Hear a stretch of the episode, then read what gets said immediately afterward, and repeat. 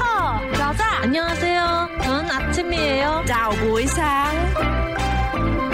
早安，欢迎加入幸福联合国，让你的视野更开阔。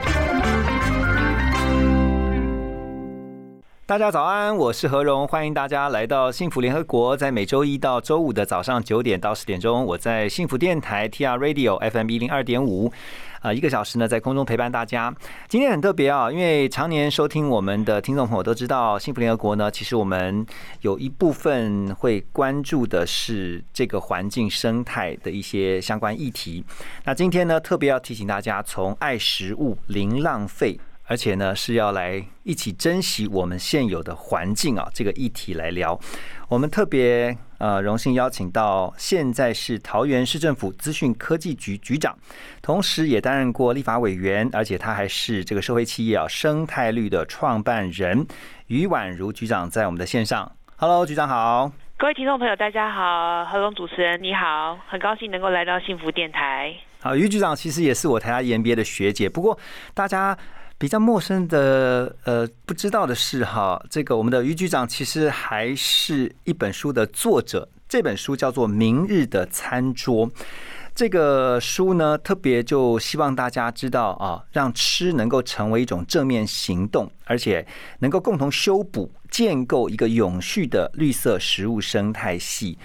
呃，听说我们的于局长其实为了写这本书啊，走访了全球各地啊，几乎是全球各地了。可不可以先请这个宛如局长告诉我们，什么样的原因让你想要出这本书？嗯，呃，因为我就是在这个大概二零零七年嘛，哈，开始在台湾呃，在华文地区推动这个公平贸易。嗯，那主要就是谈，就是说在我们大宗的这些呃食物，譬如说像咖啡啊、可可哈的这个种植的现场的场地，其实农民是吃不饱饭的。嗯，所以我们希望说用一个合理的价格来，就是喝一杯咖啡，好自己觉得幸福的同时，也能够幸福别的家庭。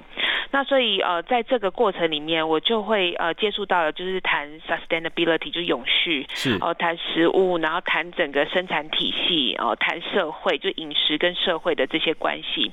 那因此就会呃受邀或是有机会，因为我们这个公平贸易也是一个国际性的组织，嗯，然后都是在全球非常贫穷的地区，哈，在协助这些呃农民啊，他们怎么样改善生计，嗯，所以就有这样的机会参加国际性的一些呃，譬如说论坛。哦，或者是说这个到达这个农民的这种现场，去看这个公平贸易体系如何去改变他们的这个社会，嗯或者说他的生活，那就没想到就这样走啊走，就不小心走了，就是很多很多的国家。是。那后来是因为在英国，我就为了要能够更推广这个呃社会运动，在呃二零一零年到了英国的时候，好，然后就是呃去读这个饮食人类学。饮食人类学哦，哇，对，好特别哈。对，这个科目真的很特别，就是它是现在目前全球唯一一个科系在呃讨论，就是全球的农粮体系出了什么问题，还有就是说谁 suffer 哦，就是说哪些人可能是受害者。嗯。哦，那所以因为读了这个科目的关系，所以就是呃更就是有目的性的去世界各地去挖掘这些呃改变的力量，这样子。我 我那天看到这个这本书的介绍，真的是很佩服啊，花了八年。的时间，我们这个宛如局长，他横跨英伦、欧洲、北美、中南美、北非、中东、东南亚、日韩、中国大陆，哇，你走了很多的地方哈。然后呢，刚才就像是呃局长所说到的，那等一下我们回来继续聊的，就是这个是一个全球性的议题啊，食物过剩该怎么样来面对？我们先休息一下，听首歌曲《饥饿》，马上回来。欢迎大家继续回到幸福联合国。今天早上我们在线上连线的是于婉如局长，他也是《明日的餐桌》这本书的作者啊。特别提醒大家呢，让吃能够成为一种正面行动，不是说这个要追求美食，而是要珍惜我们的食物。因为现在食物过剩的议题是一个全球性的议题。那婉如局长特别之前走访了非常多的地方，哈，像是欧洲各国。你从超市到个人生活每个人 这个家庭你都去看过。我想请问的是说，有没有什么国际上的一些做法，特别是在解决食物过剩的议题上面哈，有一些值得台湾这边参考的一些做法？嗯，其实呃，特别是欧盟有非常多的一些呃新的这个法规的措施哈，来减少食物的浪费。譬如说，像是这个法国，他们就有立法，他们算是全球第一个立法，就是准超市丢弃呃过期的食物，你必须得要捐赠给食物银行，捐赠给慈善团体，然后或者是说呃怎么样的能够让这个呃食物就是不要被丢弃哈。嗯嗯。对，那还有就是说，像英国，其实英国他们呃各地的地地方政府都会从家户开始做起啊，来就减少食物的推，就是浪费。像我记得呃，其中有一个在威尔斯，他们是呃，就是告诉这个家庭，就说啊，你怎么样？譬如说你去超市的时时候，不要因为这个打折啊，哦，或者这些什么周年庆，你买了太多的食物冰在冰箱，你吃不完。最后丢弃，你大家可以换算说你这个礼拜吃多少食物，然后怎样怎样怎样，然后他还说，呃，就是平均下来帮每个家户每个礼拜节省了五十英镑啊的花费跟支出，所以他们就是用数据，然后用方法，用很细心的一些这种该赖，然后去呃深入到每个民众的生活里面，来减少食物的这个浪费。嗯，那其实现在呃在台湾，我们也看到说这个食物浪费议题已经呃越来越呃这个大家开始讨论，也开始采。取行动，因为我在二零一零年然后回来台湾的时候，其实那时候我在谈食物浪费，不太有人理我，真的，因为那时候大家可能还没有意识到这个问题跟全球的这种能源被耗竭、嗯，气候变异，然后或者说整个生产体系失衡好的相关性，大家比较无感，无感。对，那最近我觉得就像譬如说有一些这个大的这种便利商店嘛，他们用科技的方式哈，叫做时控条码，好，然后就说如果这个食物快要过期的时候，他们就打。折，然后鼓励大家来消费者来购买，减少他们的食物丢弃。是，那其实这个部分呃，因为这个商店也是呃全国性的，那分店很多。我有看到，他就带动说，其实所有这些参与的零售通路或超市，越来越注重这些食物浪费的议题，嗯，然后也开始采取一些措施的改变，好，那我觉得对民众来讲，其实也会大家会觉得说，哎，对，其实要不要造成食物浪费，呃，吃不完打包回家，其实还是一种美德。对，而且我觉得这也很符合现在呃，在企业一种非常。呃，大家都推崇的一个潮流就是 ESG 的这样的一个理念哈。我刚才突然想到，就是说，其实这样的一个推动是需要一个很精密的管理系统，因为知道什么样的食物呃可能会在这个段时间它到期，然后呢，那又怎么样能够把这些。食物送到需要的地方，其实这个跟管理很有关系。等一下回来呢，我们要继续请教今天的来宾啊，于婉如局长。那就是有关于呢，在书里面也提到，南美的秘鲁，他们是透过这个食物的革命啊，把他们这个贫穷的国家摇身一变，变成了一个南半球星级的美食圣地。他们是怎么做的？等一下回来继续请教婉如局长。欢迎回来我们的节目。呃，在《明日的餐桌》这本书当中，宛如局长，你特别举了秘鲁这个国家。那他说，用食物革命呢，让他们摇身一变成为南半球星级的美食圣地。他们是怎么做啊？嗯。其实秘鲁的案例啊，它里面有很多很多，就是有关食物跟永续的这个元素哈。因为其实，在之前嘛，我们也知道说，这个呃绿色革命之后，农业就大量的生产，嗯，那我们的工业化的食物链，好，比如说你吃的这些零食啊，哦，添加这些人工的可食用的这些香料跟色素嘛，哈，然后就是说，大家其实并不太会去 care 说。哎，为什么呃，我今天吃的是这个？那食物的原生种，食物的原本的滋味是什么？就像我跟很多大学生聊天，他们可能很习惯，就是因为铜板嘛，吼，铜板经济，买一些呃调味的这些手摇茶，可是他们喝不出来真的茶的好坏。因为他们可能味觉都已经被这些人工的东西给改变了，或者习惯了。现在有太多的添加物。对对对，所以就说，就是饮食生产、食物生产，就塑造了这样的饮食的文化跟习惯。是。所以说，秘鲁这个案例非常有趣，是说秘鲁是一个呃原生食物物种的一个大国。嗯。光是玉米可能就有四五百种，哈。嗯。马铃薯七百种，大家也都知道说，以前其实像马铃薯是从南美洲哦传到全世界嘛，哈。那可是问题说，这些东西并不被呃。appreciate，就是说，就像我刚刚讲的，家其实就习惯加工食物，所以说在秘鲁就发生，就是说有一个他可能他家是这个政治世家，嗯。可是他有个厨师，他并不想要继承家业，他就跑去这个法国蓝带哈，就是学厨艺。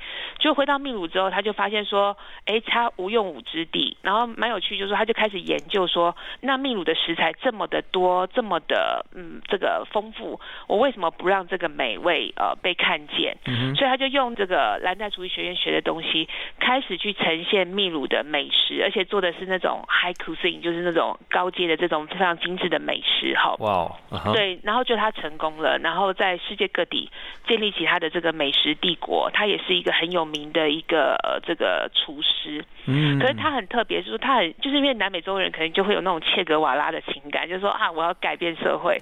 对，那他就开始用他赚的钱，是去一方面他用公平贸易的概念去跟那个秘鲁的小农采购这些呃食材。哇，然后再就说他就协助一些弱势的妇女，哦，譬如说他。帮他们做 barbecue 的餐车，然后让他有一个副业，或者是有个小吃摊，可以就是赚点钱，好让这些呃这个厨艺，让美食跟这个原生物种的多样性，好，然后永续的概念，整个透过他的一个 business 的推展，升值到了这个秘鲁去，所以他改变了很多的这些呃事情，然后甚至改变了贫穷。那这件事情其实感动了很多的年轻人，所以后来他就在那个秘鲁举办了第一个，他举办了一。一个美食节，邀请全世界的厨师，嗯，很知名的，一起到秘鲁去，嗯，然后去盛赞这个食物的多样性，哦，就意思说原生食材，哦，大家还是要知道这个食物跟环境的关系，对，什么样的风土有什么样的美味，好，这些等等的这些概念去被倡议出来，嗯，那再就是说，因为它的这个美食节每年办，所以秘鲁变成一个美食圣地，好，然后他就找了那个呃法国蓝带厨艺学院在秘鲁开设分校。变说南美洲第一个分校就是在秘鲁，哇塞！对，然后对很有趣，然后后来就是我刚刚提到说年轻人被感动的原因，是因为因为其实南美洲大家都知道他们踢那世界足球杯很厉害，对不对？对对对，你知道为什么他们这么努力的踢？原因是因为。他们都很贫穷，嗯，他如果踢到世界第一名，他觉得不只是我被看见，我的国家被看见，嗯所以他们踢得很努力。那所以说，以前秘鲁的年轻人都会跑去踢足球，嗯，可是自从发现说啊，原来厨艺可以改变我的生活，改变这个社会，可以帮助这个世界更永续之后，所以就一堆年轻人跑去报名那个秘鲁的这个呃蓝带厨艺学院哈，然后听说有八万多个年轻人都跑去当厨师，就希望说用厨艺来改变这个世界。对对对，那所以这件事情还被联合国看到了。我觉得真的好棒哦！其实就像你看，在世界上有一群人是用文化、用音乐来改变这个世界。但是你在讲说秘鲁这个例子，其实他从小到改变人民的生计，然后呢，让更多的年轻人投入。到这个用厨艺来改变这个世界，好像这个涟漪效应一样，就是往外的扩散哦。等一下回来，我们要继续请教宛如局长，就是在你的书中还提到了一个食物的方舟计划，它的内容是什么？我们休息一下，马上回来。好，回到幸福联合国，大家早上，我是主持人何荣。今天我们在线上邀请的是桃园市政府资讯科技局的余婉如局长啊，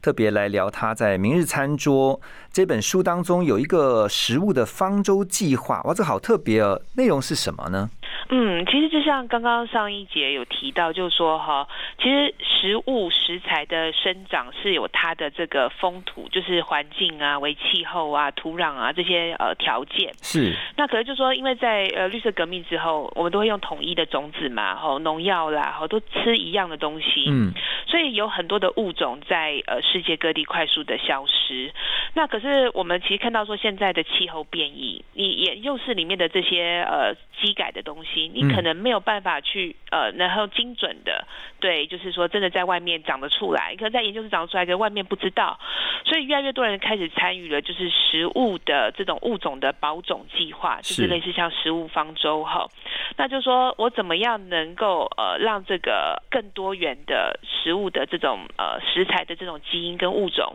能够被保存，来应应未来的气候变迁，人类可能会有这种粮食的这种呃威胁啊的的挑战。对，那所以说这个呃就开始有越来越多在这种食物生产链上面的人来参与。譬如说我在书里面也有提到，像巴西哈就有一个叫做生态主厨，嗯，那很有趣，就是说其实台湾现在也有了哈。那主要要就是在谈，就是说，譬如说他们在巴西嘛，就觉得，哎，为什么我吃的是巴沙米克醋啊？为什么我喝的是这个 可能橄榄油？呃，不是我巴西产的，那我巴西哦，一定要在地的是？对，在地的，嗯，所以他们就去挖掘说，呃，譬如说巴西产的叫做树薯。哦，用这个树薯粉，他们以前怎么做、怎么吃，重新去还原这个食物的食材的使用跟食材的滋味，就是希望说我原本长在这边的东西能够被多利用，它就不会消失。那感觉好像是我们现在常常会看到，在台湾这边有种植那个红藜麦，它也会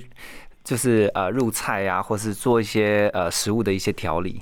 对，现在台湾也开始在谈这些东西，像原住民的这种马告嘛，啊，马告、刺葱，其实都是台湾的这种原生的食材。是。那所以现在就是因为大家越来越知道说食材的多样性其实非常的重要，好，然后还有就是说这是土地，这是风土的滋味，嗯，好，那所以大家越来越注重这些方面的这个像这种食物方舟的一些计划，这样。嗯哼，你在书里面也特别提到说，呃，像。爱食物，恨浪费，好，但是也能够创造商机。这个模式是怎么样的一套模式？因为就是说我刚刚提到，就是很多食材被丢弃嘛，对不对？那所以说现在有一些蛮有趣的一些案例，就是说他们就是在呃，怎么样让这些丑蔬果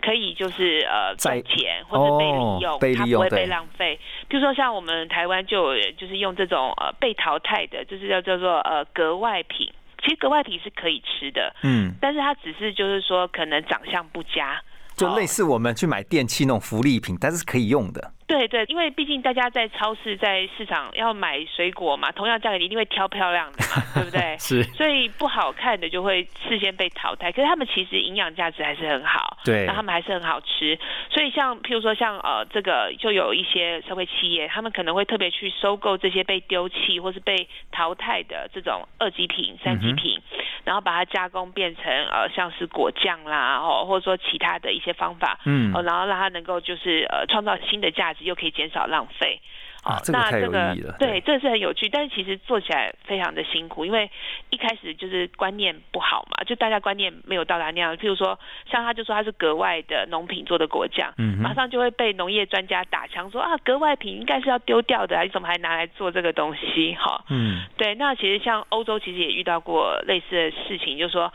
他们可能希望说，呃，因为在欧洲原本他们的法规非常严格，对，如果小黄瓜不是直的。基本上就是可能要被丢弃。哦，欧盟很严格的，很严格，对他们对食物的外观是非常严格，还有保存是严格。所以最近欧盟其实变化非常大，包含像是食物的保存期，好怎么样延长，或者说食物的外观其实不会受到法规的这种僵化的限制。嗯，好，那但就说我在讲说，但可能就十年前在做这些运动的时候，其实是非常辛苦的。对对，那他们现在就是说，譬如说他们会可能开超市，但是把这个超市里面卖不掉的蔬菜变成呃热食，让大家。家就是用便宜的价格能够去买走，或者说在就近就是跟小农收购，就是说越来越多的这些呃 player 就是角色。这个无论是供销的、生产的、加工的，或者说这种呃运送的，是参与到这个食物体系里面，其实就能够创造更多的改变，然后减少这些食物的浪费。对，而且我觉得啊，其实呃，消费者也是这个改变最主要的一个力量哈。等一下回来呢，我们继续要请教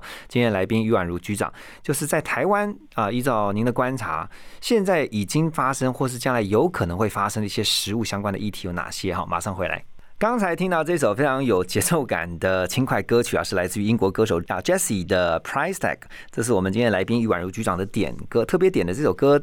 为什么会特别想听这首歌啊？因为当初我在推动公平贸易的时候，我 我的我的咖啡，我就是跟大家讲说，就是我没有定价。嗯哼，你点了我的咖啡，你自己决定要给我多少钱。这太特别了吧？没有定价，就是大大家随便给吗？还是 没有？大家就会问我他要给多少嘛？那我就告诉他公平贸易的社会价值，你觉得你愿意为这个价值付费多少，我都可以接受。对，那其实我就是希望说，能够打破大家对这个价格的这种呃既定的印象，好像所有东西就是价格就是那个样，而且就不会去思考说，到底我买了这个东西，嗯，后面是造成什么样的一个可能不永续，或者说什么样的一个社会问题，嗯，对，那我们希望说能够呃透过每个人的消费行为。消费参与来改变这个不公平的粮食体系，或者说这个不永续的粮食体系。嗯哼，哦，难怪我懂了，你为什么要点那个 tag？因为你就是每一个人对于这个标签，就是价格的标签，你贴上去，你要认定这个你所吃的东西它的价值在哪里。就会影响到它的价格，对不对？对对，没错。那我请教一下宛如局长，是你觉得你看到在台湾目前已经发生的，或者是未来有可能会发生的一些食物议题有哪些呢？嗯，其实像现在来讲的话，我相信大家一定觉得这个干旱。是那个不下雨，最近有下雨，大家比较就是阿米松了一口气。对，可是其实呢，就是全球的这个气候变迁和变异是越来越严峻的。嗯，那其实，在我们很多看不到的地方，譬如说像是咖啡的产地哦，或者台湾的，可能也有很多不少的农产品，就是因为这个雨季哦，或者是说休耕啊，气候对，造成说它的这个农产品的损失，或者说甚至耕种面积的减少，然后加上就是农地的面。积减少哈，其实都会威胁到我们未来呃，不只是台湾，其实全世界的一个呃粮食体系。所以其实像现在就是说，我们怎么样用更有呃效率的方式来节省这些呃天然资源的浪费，嗯，哦，来去。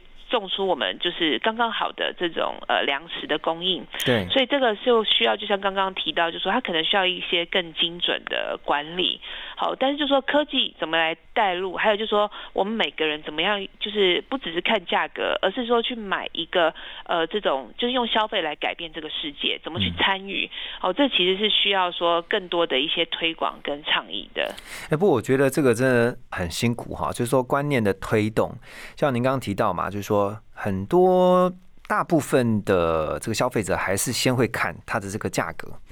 这个产品的价格，然后再决定他要不要去买。可是我知道您常年哦投身在这个公平贸易的活动，然后一直不断的在努力去让大家知道，呃，就是推广这样的观念。你自己有没有觉得说，在过程当中也看到一些成效？嗯，有啊，因为刚开始在做这件事情的时候，其实台湾这人就是在台湾然后因为公平贸易这个国际性的运动，其实在英国是非常的普遍的。譬如说，连那个大家都知道凯特王妃嘛，哦，威廉王子，连他们结婚的时候，那个黄金的戒指啊。都是用公平贸易的黄金，对，因为他们就是你知道那个挖矿的矿工其实也是很血汗的，是，所以他们就是。强调说啊，你在工作的环境是安全的，你不会用那个有机溶剂啊，或伤到自己，伤害环境，嗯，然后你的这个像大家有听过那血钻石嘛，对不对？对，对，就是说他就是公平贸易就在谈的就是说这个呃生产者的条件哦是不是安全的，然后其实他安全了，我们也会安全嘛，对，对不对？对，那所以就是说在。刚开始在台湾推广的时候，其实真的大家就都不知道这个东西，然后会问我很多很多问题，然后问到我觉得有点累，因为通常一个人跟我问都要问到一个小时以上，对，然后我一天到晚就要讲讲到十二点都讲不完这样子，对。那但就是这几年就说呃学校的课本开始在谈公平贸易、全球永续，然后这种呃社会的公平的这种生产体系啊，然后到这个呃越来越多的这些伙伴哦，越来越多公平贸易的商家。好，去开发公平贸易的这种原物料做的产品，是好供应也越来越多。那民众的话也会越来越知道说，其实我的消费是有力量改变世界。就是我今天吃什么，明天的世界可能就是长那个样子嘛。对，你要一个公平的这个世界的话，你可能就要多多的支持公平贸易的产品。哈，比如说喝咖啡。你可能一个礼拜喝十杯，但是有两杯是公平贸易的，其实对世界也很有帮助。对，这个就是我等一下要进一步请教您啊，花一点时间来聊一下公平贸易咖啡。我们先休息一下，马上回来。刚才提到了公平贸易咖啡哈，那我们要特别请宛如局长，今天我们在线上连线的来宾啊，因为呃局长本身也是生态绿的创办人，你们多年来就是在推动这个公平贸易咖啡，主要是希望建立一个伦理消费，这是一个什么样的概念呢？嗯，因为其实就是说，呃，这个环境的永续，大家说啊，冰川那个什么北极要融化啦，然后什么什么臭氧层暖化，然后臭氧破洞，大家就感觉好像很无力哈。那我们就其实就希望说，能够找到一个大家可以呃，一方面又觉得幸福，一方面又可以呃，帮助这个地球变得更有序的方法。但是等一下，我想问说，消费者会立刻想，那好，那我支持公平贸易咖啡，我为什么能够帮地球的暖化尽一份心力？对。这就是我们这推广时候最辛苦的地方，就是说你要让消费者知道公平贸易是什么。嗯，最主要就是说，它其实是这样说，我给予农民一个合理的价格，一方面就是说不会剥削他。好，然后就说让这个你在这个喝咖啡的同时，其实也可以幸福别的家庭嘛。嗯，另外一方面是说，我们会希望说农民就是用一个对地球友善的方式去耕作这个咖啡。哦，然后就说对这个呃永续，譬如说像是你在呃喝公平贸易咖啡的时候，我们会给农民一份除了这个合理的价格之外，会有个叫做社区发展金。嗯，那这社区发展金，特别是给在贫穷的地区。那如果这些农民他们因为气候暖化，遇到咖啡减产，我们就会用这笔基金去协助他们说怎么样去栽种，能够更永续，然后他们也不会因此因为收入减少，嗯哦，就是说是 win-win 的一种方式。那当然背后是有赖于说全球性的一个公平贸易这个组织在推动。是，好，那所以就是我们必须得要去跟呃消费者讲说，为什么你要支持公平贸易产品，然后以及你买了公平贸易产品之后，背后的这个机制是怎么样去帮到农民、帮到这个地球、帮到这个环境。好，这就是我们要去谈的地方。哇，真的太棒了！所以后来我们的宛如局长呢，就创办这个生态绿哦，然后不断在这些年来一直在推动这个公平贸易咖啡。刚才也终于懂了，其实，在加入这个支持啊公平贸易咖啡，就是每个人其实你可能就是多花一点点的钱，但是你却能够啊推动这个永续，还有呢，对于我们整个地球环境是友善的。因为毕竟大家都是不是只是自己是台湾人嘛，我们也是地球的公民的一份子，所以对于这个地球，其实都应该有这份责任才对的。嗯，其实我们在谈的是合理的价格啦。是，因为便宜的东西，你就要问便宜从哪来嘛。譬如说，你可能买到的是次等的这种咖啡啊，嗯哦，或者说你可能背后就是剥削的这些呃辛苦耕作的农民的血汗呐、嗯哦，所以其实我们在谈的是一个合理的价格，到底可以创造什么怎么样一个呃 sustainable 的社会？嗯，而且公平交易咖啡真的很好喝，我喝了。这个最重要，因为我们也要公平的对待消费者。对对对对，一边喝的时候一边想说，嗯，我正在为地球尽一份心力。对，不能因为大家在为地球尽力，我们要给他喝难喝的咖啡，绝对不可以。说的好，非常谢谢宛如局长今天的分享哈。这个宛如局长真的是非常的斜杠哈，又是呃曾经在立法院为民喉舌，然后现在又是我们这社会企业生态绿的这个创办人之一，然后现在也在桃园市政府呢为大家来呃服务。真的非常谢谢今天宛如局长的分享，也让我们更加的了解到哈，我们一起能够来推动属于我们自己的明日的餐桌。谢谢宛如局长，谢谢您的分享，谢谢谢谢谢何勇，好谢谢拜拜谢谢，拜拜，谢谢。